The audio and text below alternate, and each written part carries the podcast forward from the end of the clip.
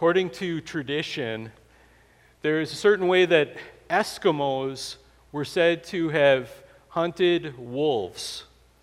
And the way that this worked is that the Eskimo would take a very, very extremely sharp knife, uh, type that just extremely sharp, and uh, would take some animal blood and would dip the knife in the blood and then let the blood freeze to the knife.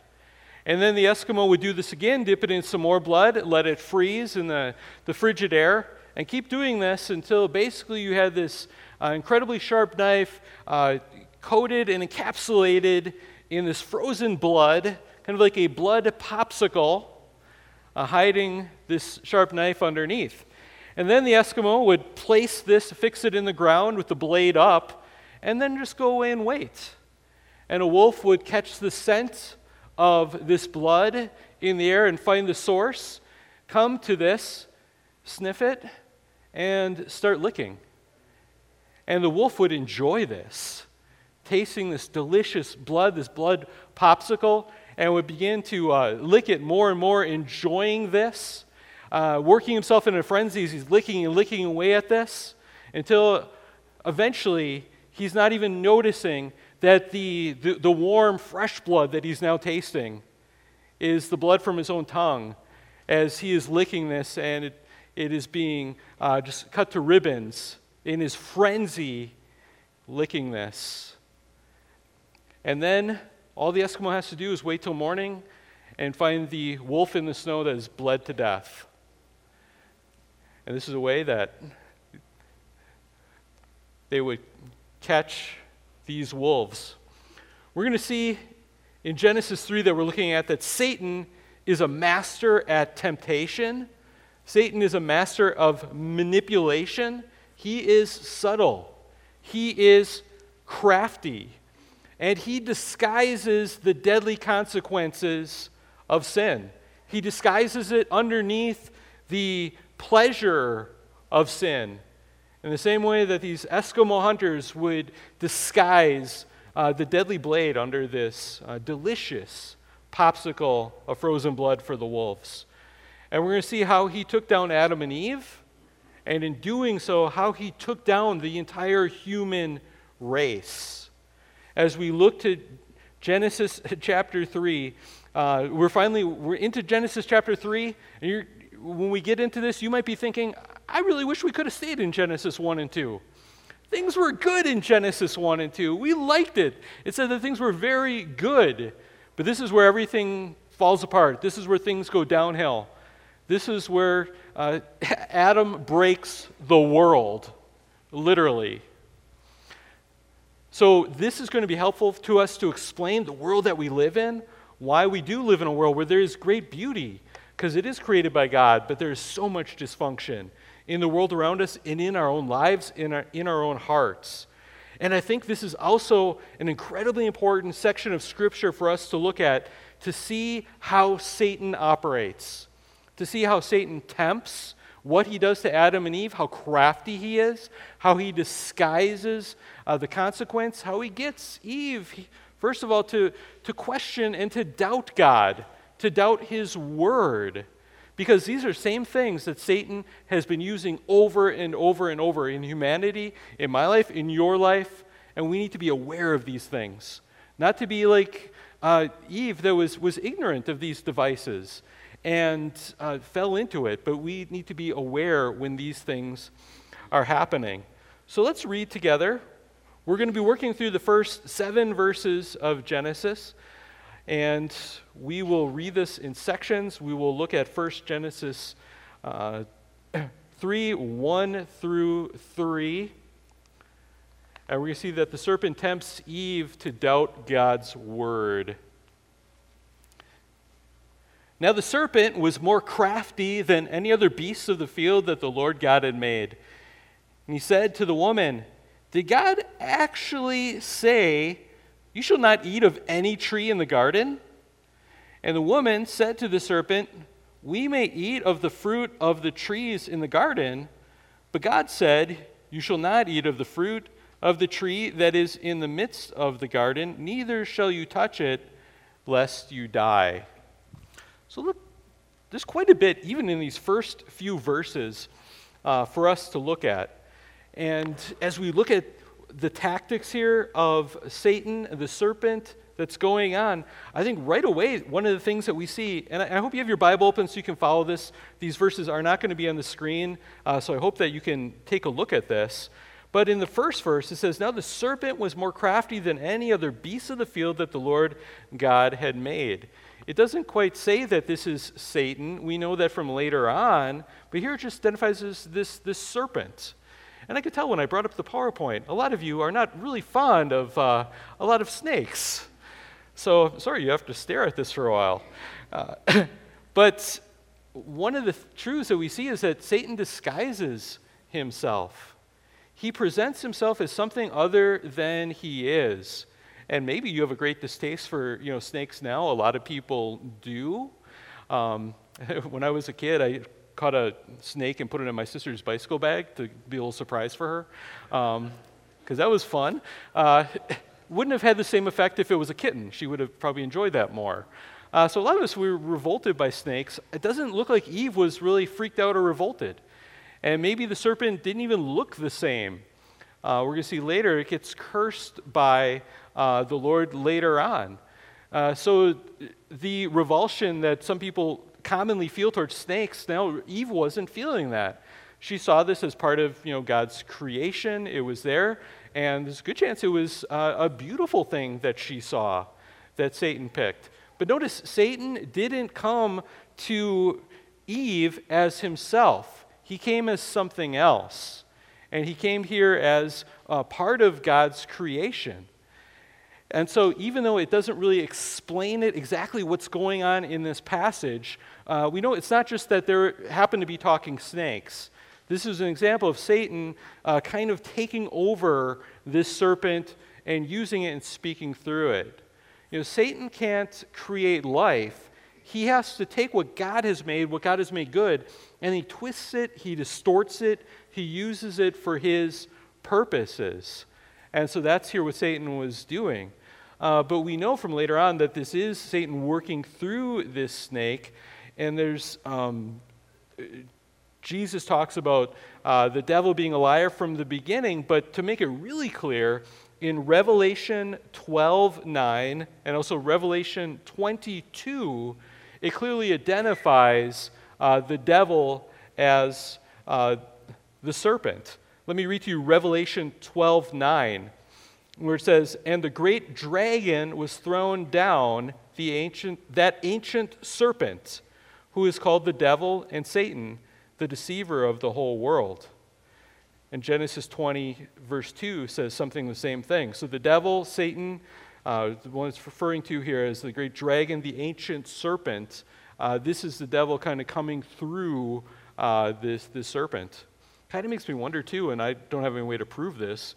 You know, could he have been more like dragon-like in kind of a beautiful way? But he comes to himself. Uh, Satan comes to Eve in a way disguised. He lies about who he is, and that's how he's going to come to each of us as well.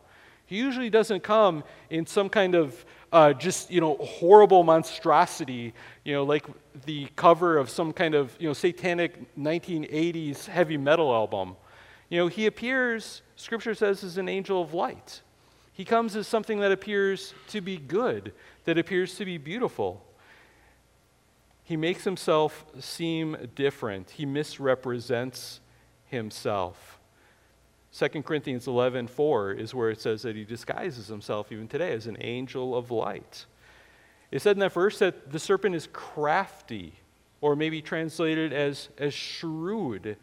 And we have to remember that. He is smart, he is uh, an expert at manipulation. And if he was good at this in Genesis chapter 3, uh, he has had thousands of years now to uh, perfect that art of manipulation and to know what works on people and how to lead people astray. Satan will use tactics to get you to let your guard down. And that's what he's doing to Eve. She wasn't on guard when the snake talked to her. Now, first of all, you know, this, things are very new, and so she probably didn't know, you know, oh, snakes don't normally talk. Uh, but he does it Satan does it in a way that causes you to let your guard down, that will get you to give him your ear, to get you to listen to him. You know, if he came right and said, I am Satan, you'd say, I, am not going to listen to you, but he does it in a way that, well, let me hear you out. Let me hear what you have to say. So we get our guard down, we give him his ear, and he'll say things to us that, that seem to make sense to us. And we're going to see that as we keep going on in this passage. So we see, just first of all, he disguises himself, he represents himself wrongly, and then right off the bat, the serpent questions God's words. That's what he does today. He questions God's word. The first question mark in the Bible is something that Satan said, questioning the Lord. Did God really say this? Hath God said? Where God puts a period, Satan loves to put a question mark.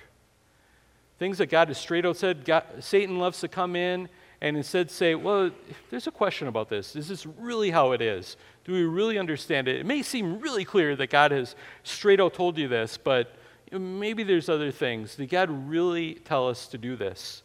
And see how often in the world today, God er, the Satan is doing that exact same thing, putting question marks where God has put a period, making a statement. Now, notice too the subtlety of the serpent. This isn't a denial of God's word right off the bat. He doesn't start off by saying God is wrong and contradicting. He starts by putting this question mark, getting Eve to, to think in this different way. He's kind of cracking the door in her mind and her heart to, to doubt God and His word. So again, he is, he is patient. Uh, he knows that there are different steps to do. And so, yeah, he doesn't right away do the, the, the full frontal assault. That's going to come. But at first, he puts her in this mind of, of, of, of questioning God's word. And you know, there, there's a big difference between having questions about God's word. You know, that can be a healthy thing to wonder, to have questions, to take a look at how, can, how do I know this is correct. That's different than, than questioning God's word in that wrong way. Did God really say this. And a lot of times in our lives, that happens because we don't want to believe God's word. We have other agendas going on in our hearts and our lives, and so we're looking for reasons to want to say that God didn't really say what it seems like He really clearly said. Also, we see, this is just in these first few verses, that Satan misrepresents what God actually said. I would look here again at Satan's comment, again, this is verse 1. He, the serpent, said to the woman, Did God actually say, You shall not eat of any tree in the garden? You notice how Satan has, has, has twisted and even manipulated uh, the statement? He's not talking about here the tree of the knowledge of good and evil. He says, Is it true that God has told you you can't eat of any of these trees? And this, again, is one of the tactics that Satan uses. That Satan here, he's, he's trying to make God's command seem extreme and to make it seem just ridiculous. One of Satan's tactics is this he will exaggerate God's command to make them sound just obnoxious to us. He did this here God had actually told them, You're free to eat of any of the trees. You just can't eat of the one tree, the tree of the knowledge of good and evil. And Satan makes it, gets her to say, You, you can't eat of any of these trees? Well, what is God? That's ridiculous. Does he want you to starve to death? You can't have any enjoyment? You can't eat of any of these? It's kind of like today, uh, where some people tend to think that God is saying, What? God never allows you to do anything fun? God never allows you to have any enjoyment in life. In the area that's such a big deal in the world today of, of sexuality, a lot of people think that you know, the message that, uh, that God is giving is God never wants you to have any sexual relations. He never wants that for you at all. It's just bad, it's evil, you can't ever have that. And some people grow up that hearing that message or thinking it that way, that you know, God just uh, doesn't want you to have any of that. Where instead, the actual message is that God is the one that created this type of intimacy and that it is a very good thing, between a husband and a wife who are married to each other. And in fact, you can even find verses in the Bible, read 1 Corinthians 7, that say that God wants this to happen, that God is telling husbands and wives to have this happen. But again, Satan makes it seem, he exaggerates these things to make God seem like he's this huge cosmic killjoy, that he wants to take away all happiness in your life, that he wants to just make you miserable, instead of recognizing that God has given great deals of freedom. He's given great deals of, of goodness and things that we can enjoy in the right way if we follow God's commands. So, again, more of the tactics of the serpent. He misrepresents what God actually says. And then we read this, we're going to see that not only does Satan misrepresent, but then even her reply, it's close to what God said, but not exactly. Not exactly. Because we read again, it says, And the woman said to the serpent, We may eat of the fruit of the trees in the garden, but God said, You shall not eat of the fruit of the tree that is in the midst of the garden, neither shall you touch it, lest you die. So, first of all, she's you know, engaging with the serpent because she doesn't know who it is. She's, uh, she's being deceived here. Uh, it might be that she even thinks this is a legitimate you know, messenger from the Lord. She doesn't understand you know, evil. Um, and again, he's just he's asking this question. But notice the way that Eve responds, it's kind of correct, but it's not exactly correct. And it's hard to know what happened here. Because in chapter 2, God originally gave these commands to Adam, and we have no record that he repeated them for Eve. Maybe he did, but we don't have a record of that. And it seems that it was Adam's responsibility to fill Eve in on this. So we don't know if did Adam not do this as well as he could have? Did Eve hear it in a different way? Was it Satan already starting to mess with her head a little bit? But look at some of the subtle changes that happened. In chapter 2, verse 16 and 17 is where uh, the Lord actually gives the commands. And if you look what the Lord actually said, uh, He says, You may freely eat of any of these trees in the garden. Now, the, the ESV says, Surely eat. Uh, most translations say something like freely eat. But the underlying uh, Hebrew is really talking about the generosity that they may eat well, they may uh, just it, it really enjoy all of these different options. There's this huge garden with all of these different varieties of, of fruit and food that are being offered to Adam and Eve for their sustenance and for their enjoyment. They can eat freely of this. And so, what Eve says, it's not, it's not technically wrong, but just notice how she just kind of diminishes the goodness of God just a little bit here. It goes from freely to, to eat. Yeah, we can have this.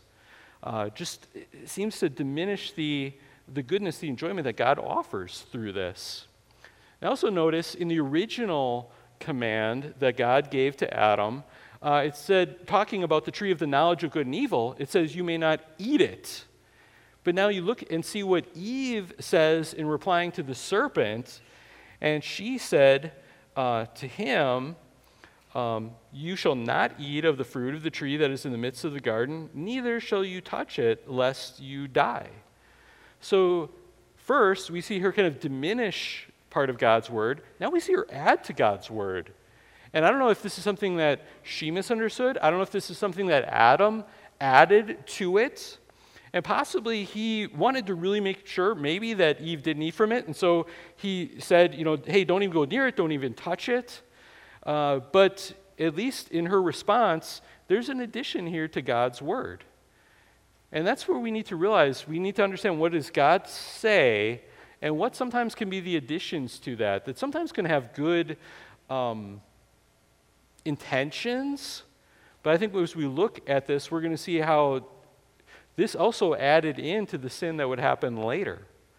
So she viewed God's law as being even more restrictive than it actually was. Yeah, it may have been wise to just not touch it, but the actual command was just not to, to eat of it. So we see that. And we see when God gave the command originally, He said, You shall surely die. And she says, Lest you die. Again, not a huge change. It seems to be basically the same. But again, it's kind of a softening of the consequence from you are going to die to, well, you might die. Again, it's not a huge, drastic difference, but you see this slight little change. And that's oftentimes how it happens. That we start off with a, just a little bit of modification of God's word, and Satan can use that for his purposes, getting that, that crack in the door a little bit. So Eve's subtle changes, these things that, that happen here. She diminished God's word, she added to it, and she softened God's word. So, first of all, we should realize huge application is we need to know what God's word actually says. You need to really know what God says in his Bible.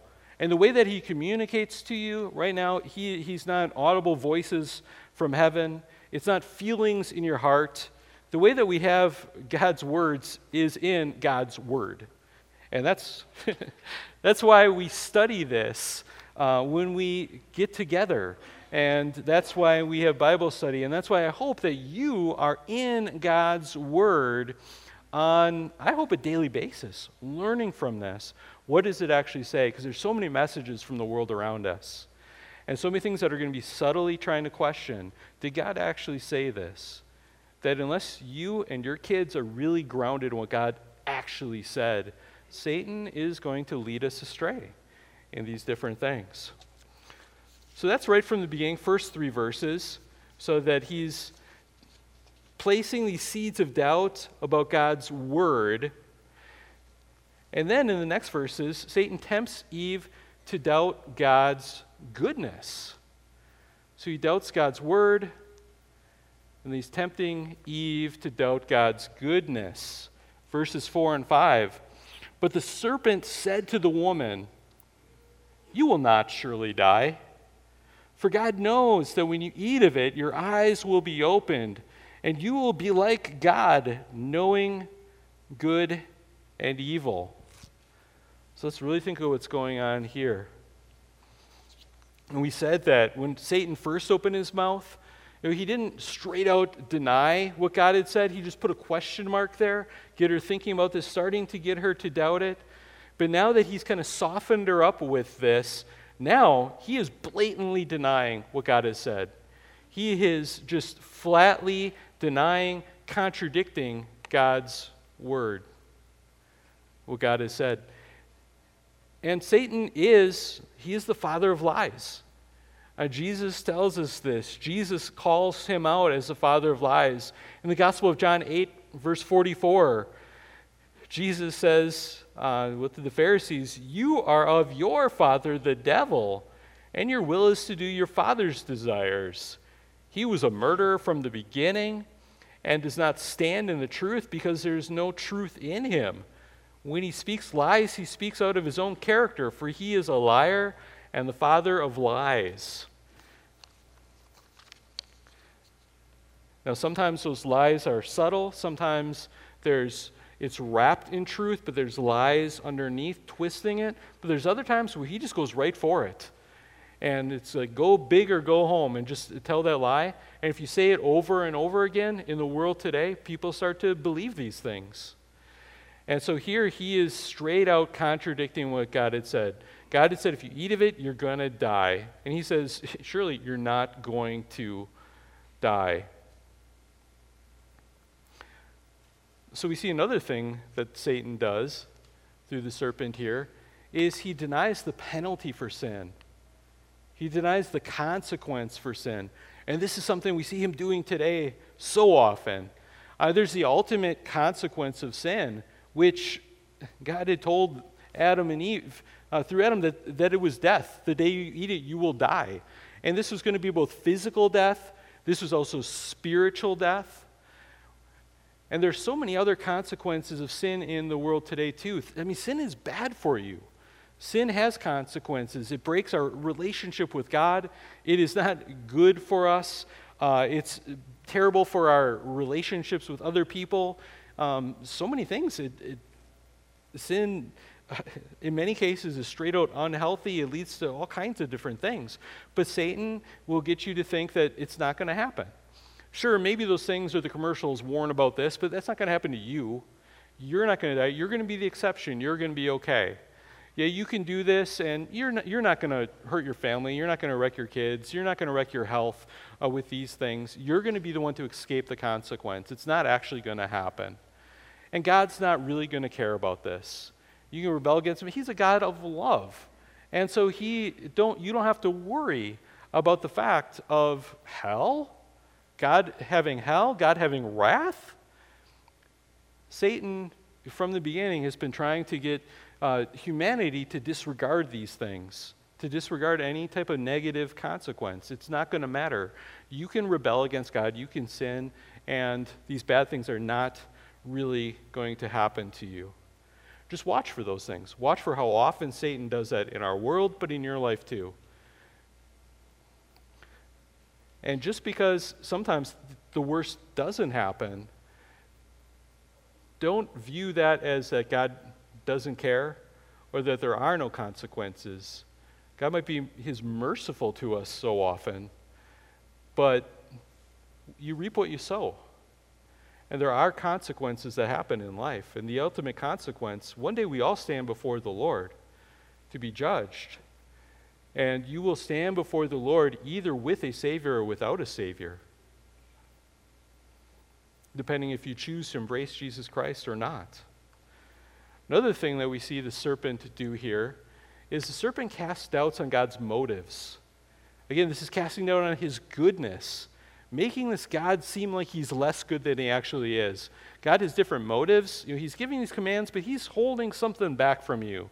He is hiding something. Remember, the Lord had given them all these different trees that they could eat from, but He told them there's one tree, the tree of the knowledge of good and evil, should not eat from this tree. And so Satan is focusing attention on that one tree and saying, well, the reason that God is doing this is because God is selfish. And He is keeping something good from you that He doesn't want you to have. And that's what Satan does today. Whatever sin, whatever pleasure he, Satan wants us to go after, he wants us to focus on that, to look on that, and say, How could God give you these desires in your heart and then tell you you can't go after these things? What kind of a, a sick, twisted, evil God is like that? So you should decipher yourself and you should go after these things that your heart tells you that you want. You trust yourself, trust your heart, and go for these things. And if God doesn't want you to have that, God is not really good to you. And a lot of people believe that, and a lot of people fall for that.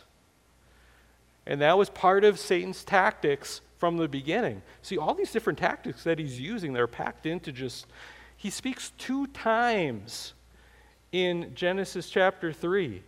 And he accomplishes the fall of humanity with two lines of dialogue. That is how good he is at being deceitful and being crafty. So, Christian, we need to be aware of his schemes we need to be aware of his devices. We need to not be ignorant of these things. We need to be looking and aware of all of the deceit that he does. And if you're not a Christian, I hope that God is helping you to understand what Satan does to, to, to hoodwink us, to capture us, to keep you away from God, the one that is the author of, of your life, the one that is the source of true life and forgiveness and fellowship, the one that you actually need the one that stands ready to receive you. And if Satan could be this effective with Adam and Eve who weren't even fallen yet, how much more does he able, is he able to mess with us with hearts that are full of sin?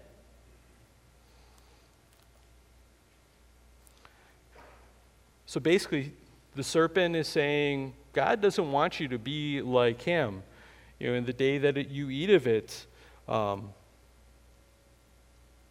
God knows that when you eat of it, your eyes will be open and you will be like God, knowing good and evil. There's a sense we're supposed to be like God in some ways. There's certain parts of God that we're, we're made to be like Him. That's part of the tragedy, too. Adam and Eve should realize they were already created in His image. And for you and I, there's certain parts of God, some things that are called the communicable attributes, that God wants us to grow in holiness. He wants us to grow in goodness. But there are other things that, hey, that's for God and that's not for us. God is the ultimate judge of the universe. God is the one that is the source of, of all life. He, there's certain things that that's for God alone. And to try and be like God in that way is being like Satan, actually, is following after him in his image, because Satan is the one from the beginning that he wanted to be like God. He wanted to take God's place. And so Satan is trying to get Eve to say, if you eat of this, yeah, you'll be like God, knowing good and evil. Because it's the tree of the knowledge of good and evil, and this must be something that you should want. So Satan, the serpent, tempts Eve to basically to take God's place, to be like God in the wrong way, to claim his authority, to be able to say for herself what is right and wrong, for her to decide that. And the serpent, he lied to Eve.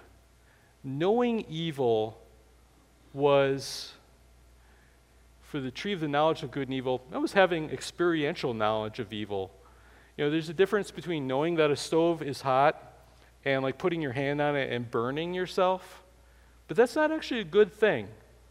Adam and Eve should have uh, realized it, it's good to just, they would have known just good.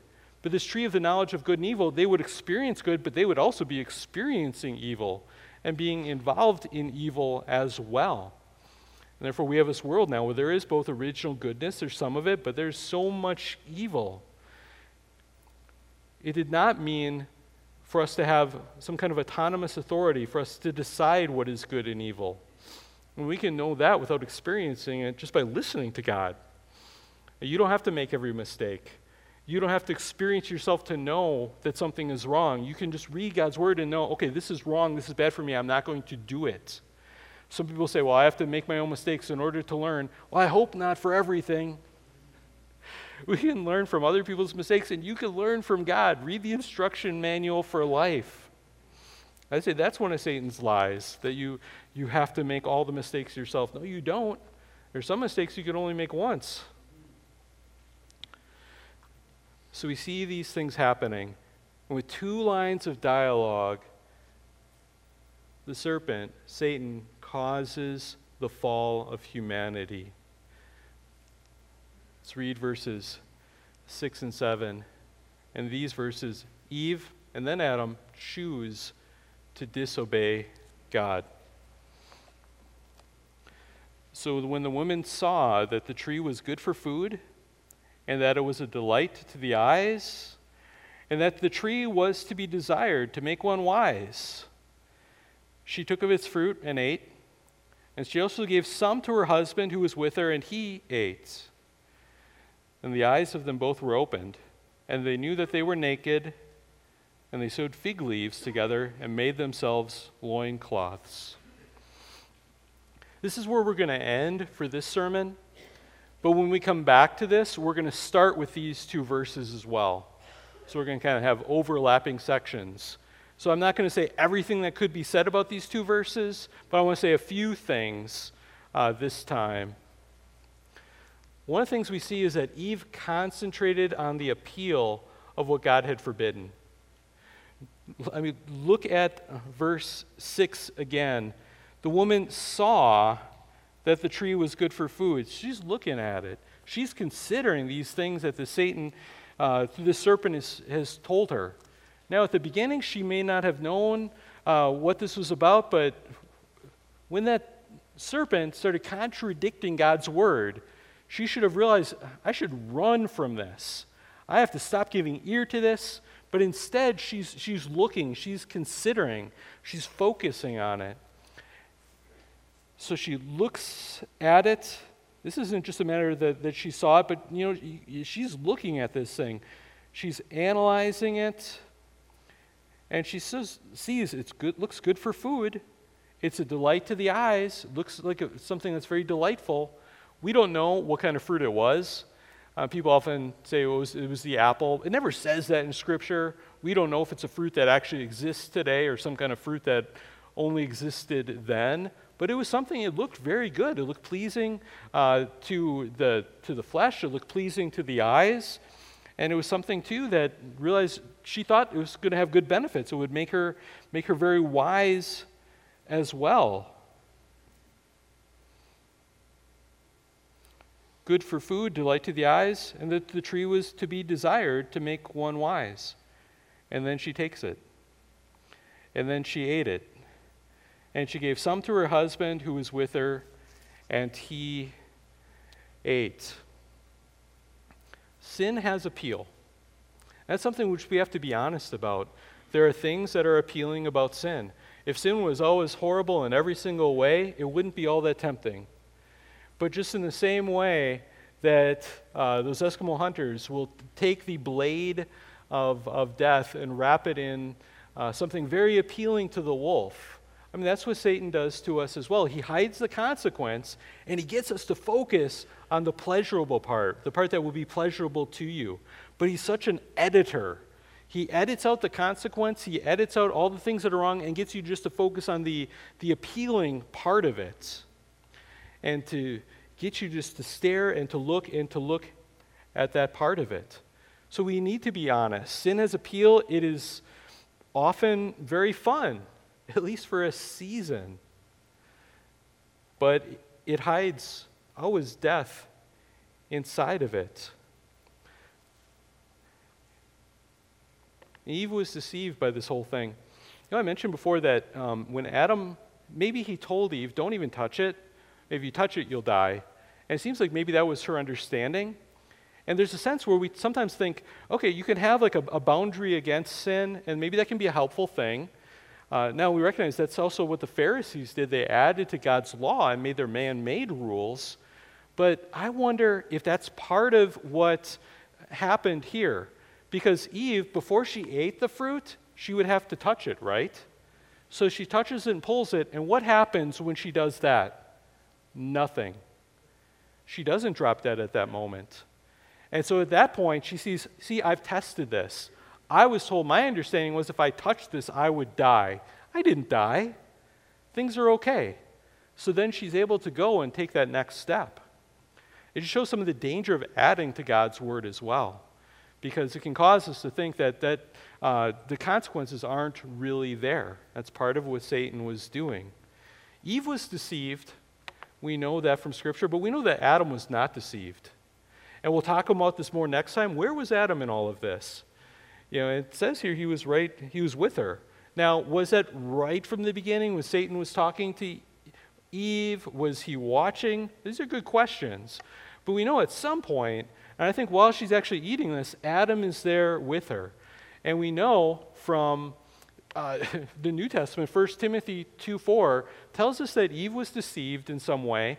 It says that she became a transgressor. It doesn't get, let her off the hook for it. Okay? But she may have thought maybe this, um, she was under some wrong misunderstandings, maybe from Adam, but definitely from the, from the serpent. She may have thought the serpent was a legitimate messenger from the Lord, but Adam knew full well that this was wrong. And he knew full well that it was wrong for him to allow his wife to do this. Make his wife the guinea pig?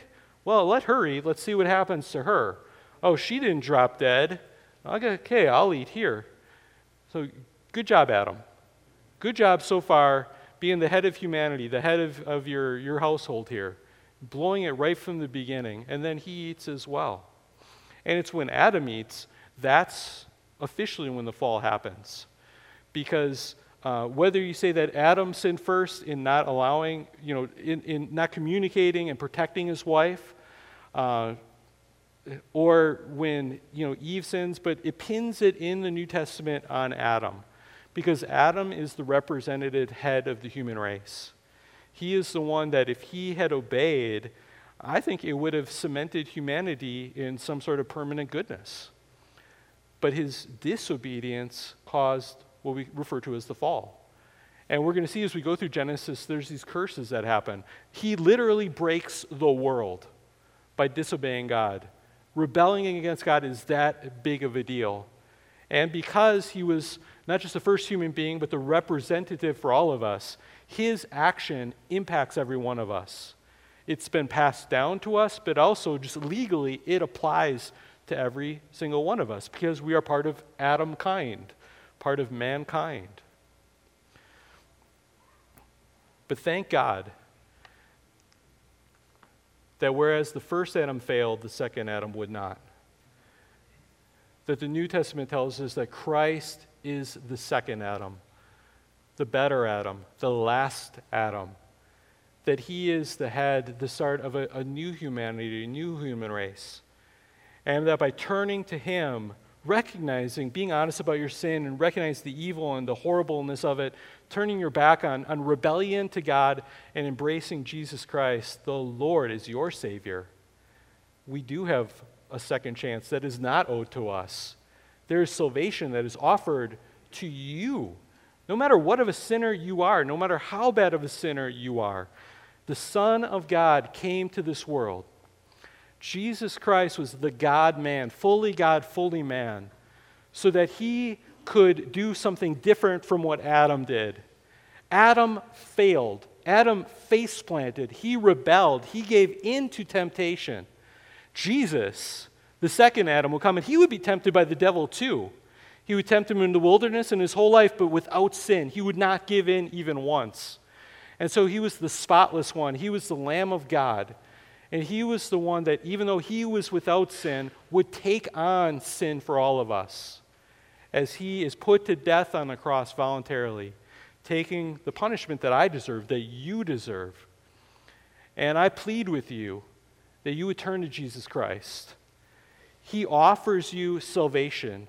He offers you to jump ship from being in Adam to being in Christ, to having his perfect life apply to you, to having his death to pay for sin apply to you. And it is by grace alone. It is totally a free gift to you.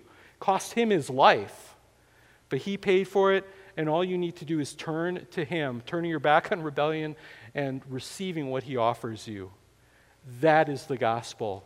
That we have this new and better Adam that succeeded where the first one failed. And we live for this Adam. We live for Jesus Christ, our Lord and Savior. Will you live for Him and trust Him too? Let's pray. Lord God, Thank you for this passage that explains the world, the fractured, the, the messed up world that we live in, and explains the fracture even in our hearts. Lord, help us to understand, to be aware of the schemes of the devil, so that is, he keeps trying these things, different variations, we can cling to your word, that we can trust that what your word says is true. We can trust your goodness your love for us. And Lord, we thank you most of all that where the first Adam, the first head of the human race, failed and plunged us into sin, that Jesus Christ is the, the new, the second, the better Adam, succeeded and won victory and repairs things. Lord, may we all find ourselves in Christ, saved and worshiping Him with joy forevermore. In His name we pray. Amen.